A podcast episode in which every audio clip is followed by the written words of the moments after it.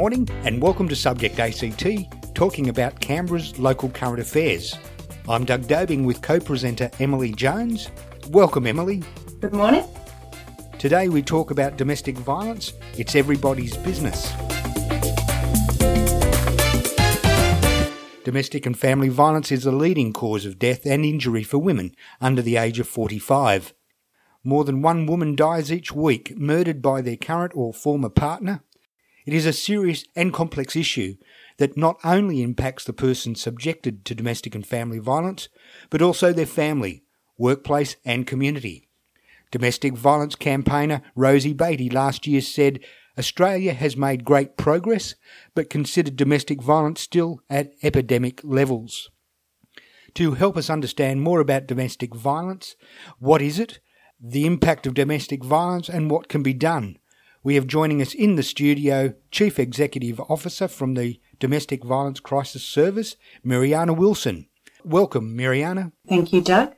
Mirjana, what has brought domestic violence from behind closed doors to become a topic that is more openly discussed? Okay, thank you, Doug. I, I, think it's been really interesting to be currently working in the, in the sector of domestic violence. So our organisation has been providing services to the ACT community for almost 30 years. And we have, I guess, largely described some of that work as working in the shadows. And in 2014, there was a horrific incident, I guess, that one of many in, in various decades that have happened, but this one in particular seemed to resonate with the Australian public where in 2014 Rosie Batty's son was murdered by his father very openly on a sporting ground. That then sort of, I guess, in, in her grief, propelled her into trying to make sense of what had happened, challenge some of the systems, um, systemic failures, but also bring this, this issue out. We then had a situation where, um, you know, she was rewarded for some of the work that she was doing by becoming Australian of the Year in 2015 on, on Australia Day in January.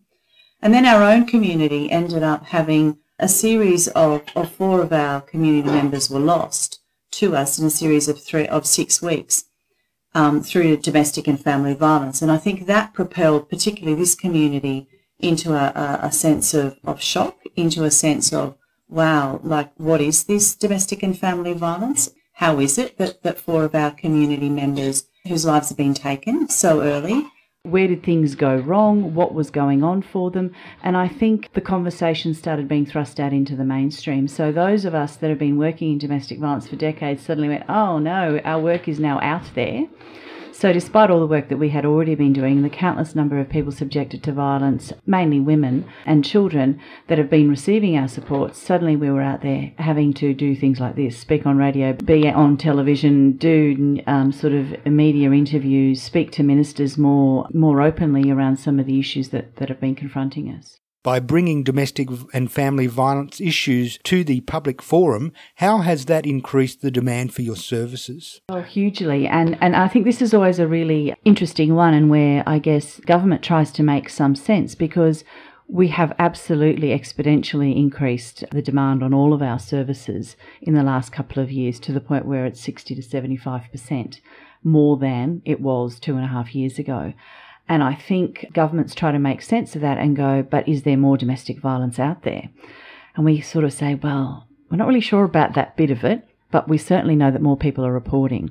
And so, what that mainstream conversation has allowed people to do is to have a better understanding of perhaps what constitutes domestic violence, that perhaps what they're living with is also DV, because there's something about the stories that are now out there that resonates with their situation they're suddenly more aware of the support services. It's not this taboo topic, this unpalatable thing where people, you know, you're standing at a, at a social function and people go, what do you do?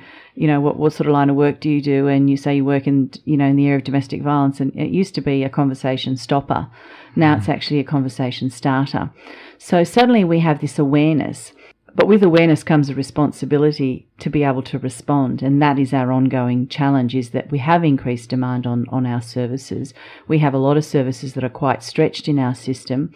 We do have commitment from government um, locally and nationally around this issue. And there certainly has been an injection of, of funds, particularly into the ACT. But how do we sustain that once domestic violence is no longer the, is no longer the, the hot social issue topic you know, of, of the day.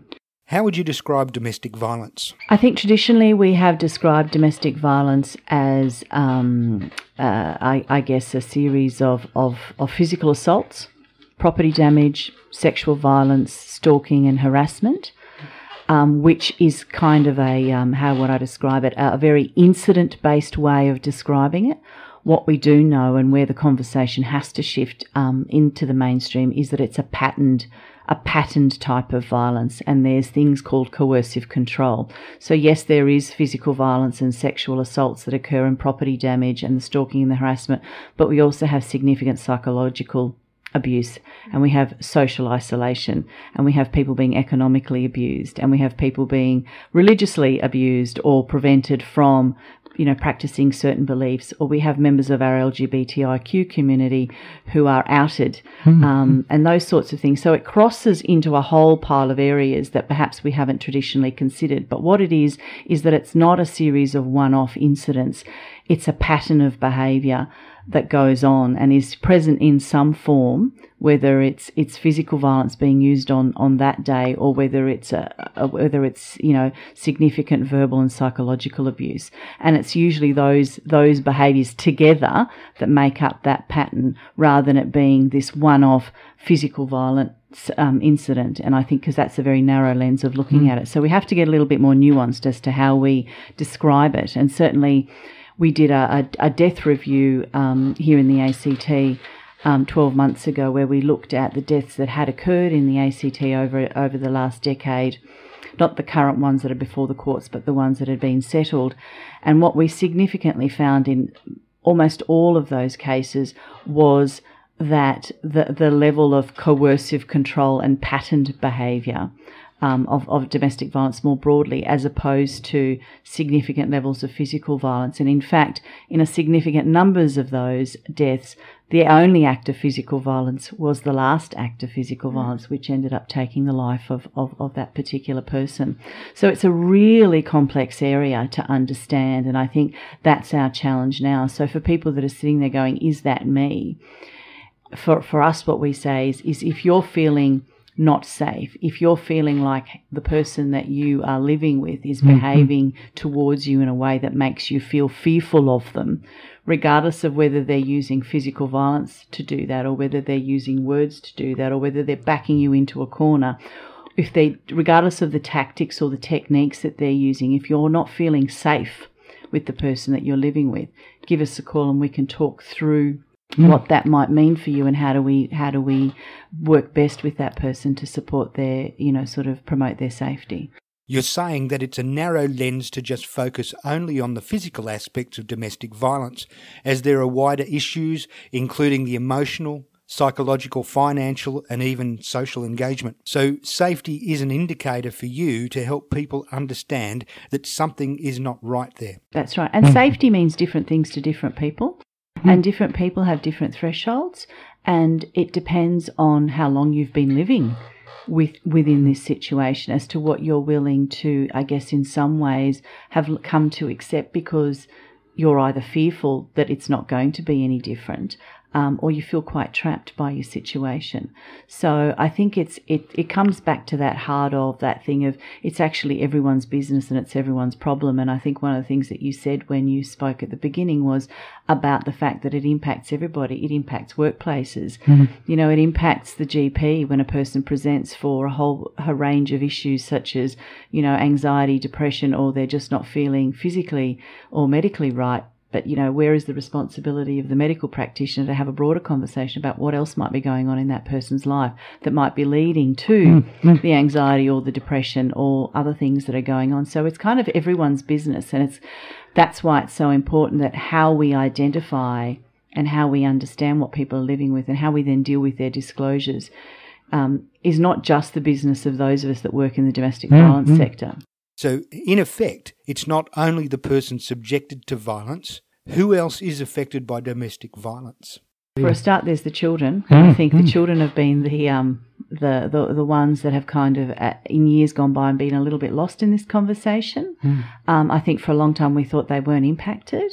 Um, particularly if they weren't at home at the time of a physical incident or if they didn't happen to see what had happened, um, what had occurred. But we now know that there are significant impacts to children, and these impacts can go on for many, many years, mm. and that that needs a specialist type of work and interventions with with kids around you know what they've been through and how do we how do we assist them on some form of well not only safety but healing journey if mm. there's some stability and it absolutely impacts on the person using that violence. I mean, one of the things we've learned over the last three decades of doing our work is that the majority of, of, um, of people that use violence don't decide to wake up one day and make you know, make their family lives miserable and have these hopes that, that people are going to be fearful of them. So there's a lot of work to be done in terms of understanding, um, and and you know, men, and it is predominantly men that are mm. using um, this type of gendered violence within intimate partner relationships, is understanding, you know, what's going on for them and what support do they actually need to try and and work towards a, I guess putting them or assisting them to be on a different pathway mm. in their lives.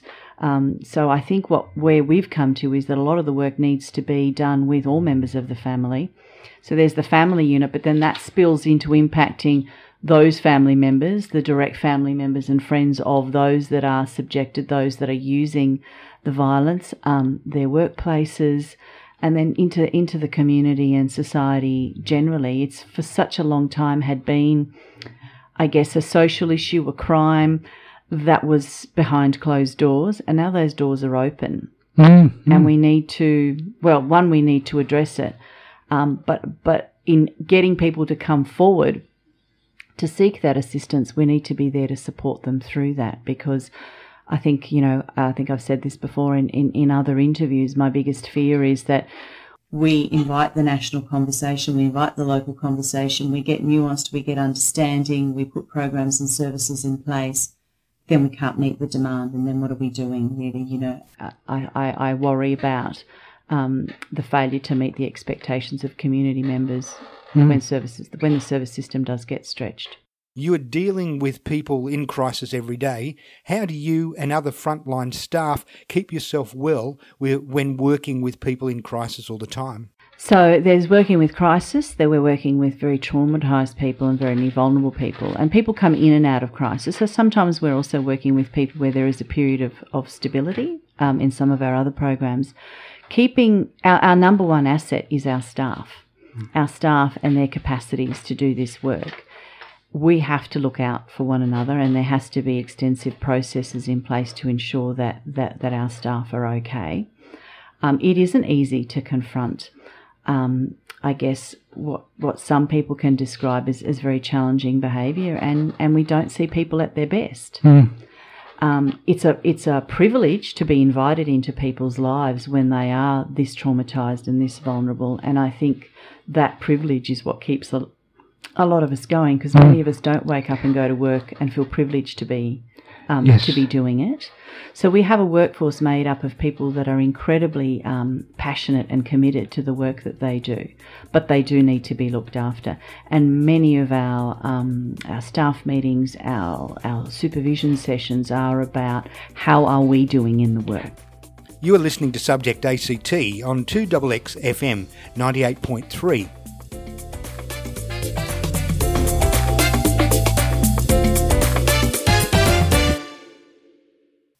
We are talking today with CEO from the Domestic Violence Crisis Service, Mirjana Wilson, about what is domestic violence and what we can do about it.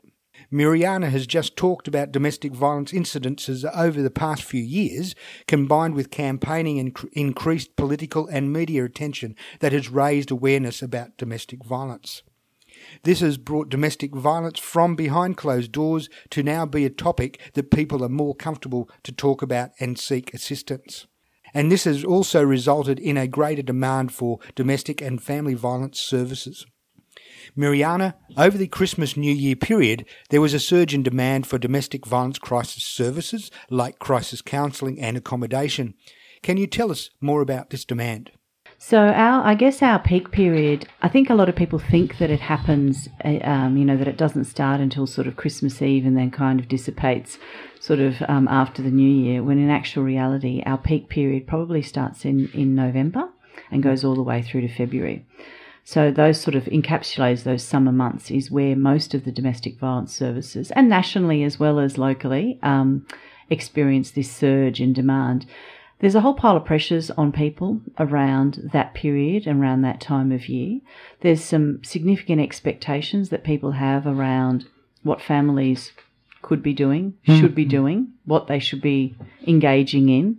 Um, there's the pressure to get together with perhaps with family members that you otherwise um, may not during the year. There's an increase in alcohol usage. There's an increase on the demands on expectations around Christmas presents and what that might mean, hmm. and how do you manage your finances. There's a whole arrangement around particularly family law matters. So if the family has already split, it's what are the custody arrangements, what are the care arrangements over the Christmas period of time. Hmm. There's so many pressure points that, that leads to that period of time being, um, I, I guess, a time where people go, here we go again, and and that and that's feeling that sense that it should be one way, but it's actually not. There's also a number of, of people that we work with that get to the end of each year and go, I'm still here. I'm stuck. Um, and it can be the impetus to get out. So at that point, we often see the surge of people going, I've been living with this for yet another year. I don't think I can do it for another year. I know that this is a particularly stressful time over these summer months, over Christmas. I need to get out. Mm. So there's all of these little pressure points that happen around this period of time. So, and as you said before, domestic violence often is a patterned um, behaviour. So, in that cycle of, of violence, there's that phase of intimacy um, with with the partner, but then it goes to that moment of violence and aggression. So, it, it's, it's a bit like unexpected, is it? Like for someone ex- being subjected to violence, what is that world like? Interestingly enough, um, most people that, that live with violence can actually identify that pattern and that cycle. And I think when you look at when people reach out for support, some people will reach out at the point where something it, it's really bad and there's been a significant incident of physical violence police may be involved and that's where we become involved. But there's also a significant number of people who actually make contact because they know that's where it's heading. So they, they have recognized and lived in this cycle for a significant period of time and they know that the tension is building the verbal abuse is increasing the psychological abuse is increasing there's there's it's it's feeling tense there's walking on eggshells, um, there's threats being thrown around, there's intimidation tactics being thrown around, and they know that probably what, what will diffuse that or will will um, where that will lead may very well be an incident of physical violence, which may or may not lead to police being called, which then leads to a, depending on whether there is a criminal justice system intervention or, or, or what decisions people make, but there often can then be a, a settling period after that, and there can be a period of remorse again. And then uh, what we describe as a honeymoon phase where there's a bit of minimizing of what's gone on, there's a little bit of um, that it wasn't really as bad as all that. No, I don't need the support services anymore, and the police should never have arrested them. And mm, mm. you know, people go to court and they revoke their orders. So, and then we spin into the tension builds again, and and we go around like that. And that cycle, I guess, is is sometimes what keeps people safe. I I know mm. that sounds a little bit mad, but it's it's people knowing the predictability of how that cycle operates. So they know the triggers they and know they the know trig- yeah. when to back off or not provoke. and when to perhaps seek assistance.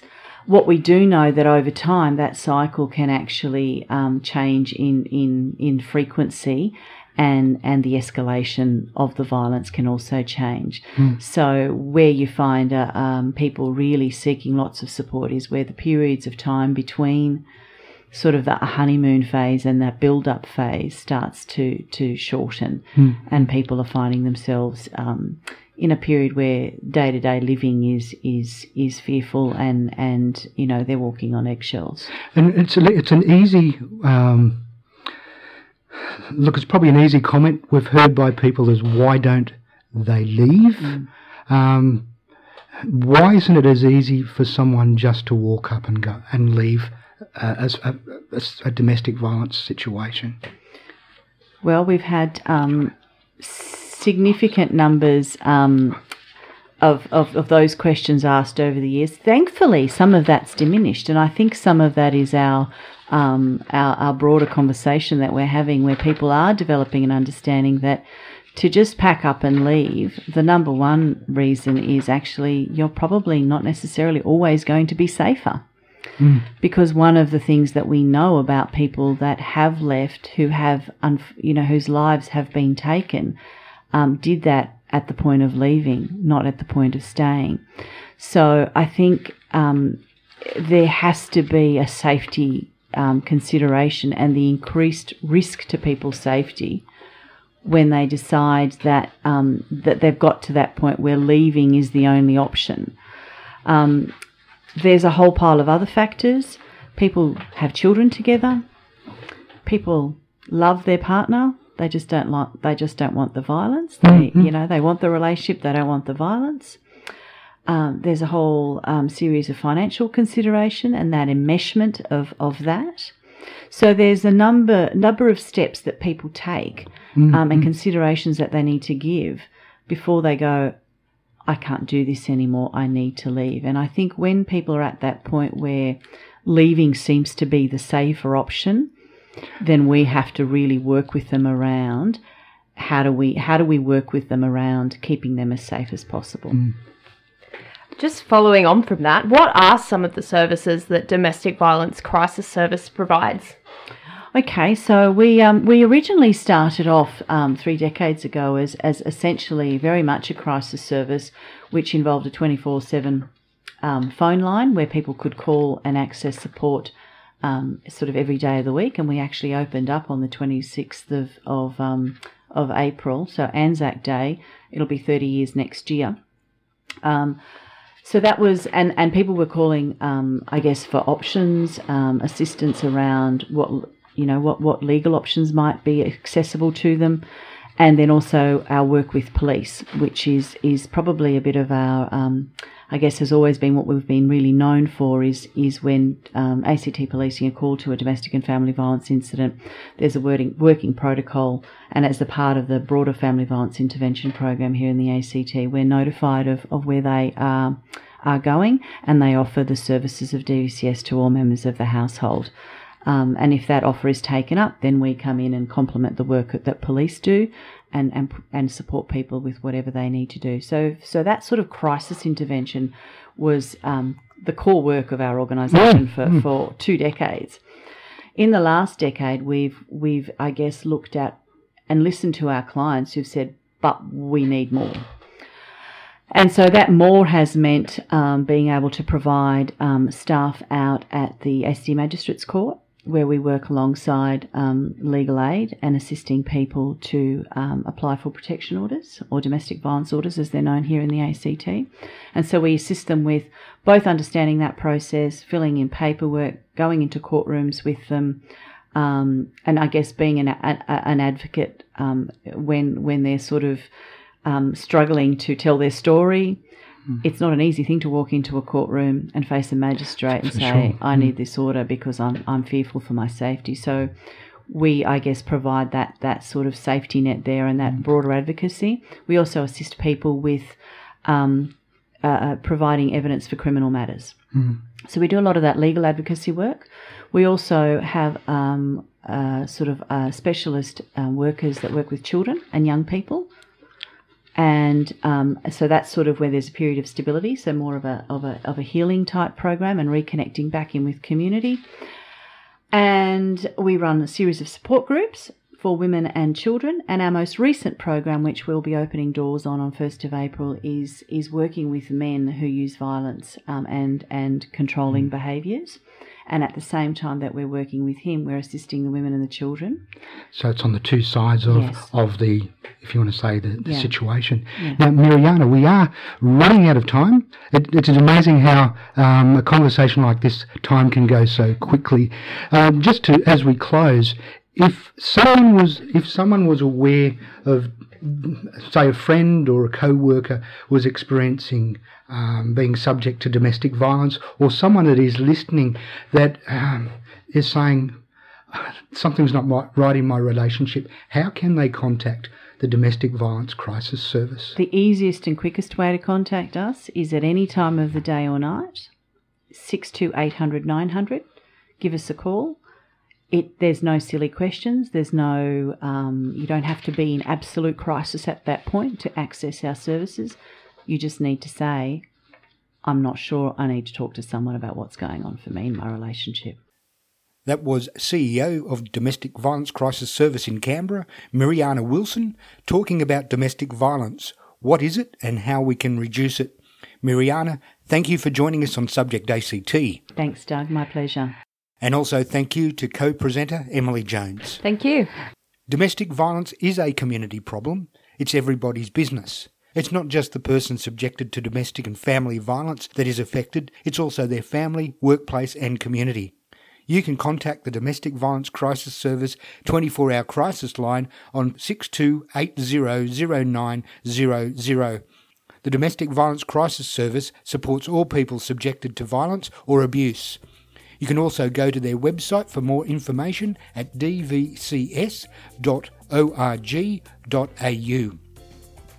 Thank you for tuning in to 2XXFM and listening to Subject ACT for Canberra's local current affairs and news.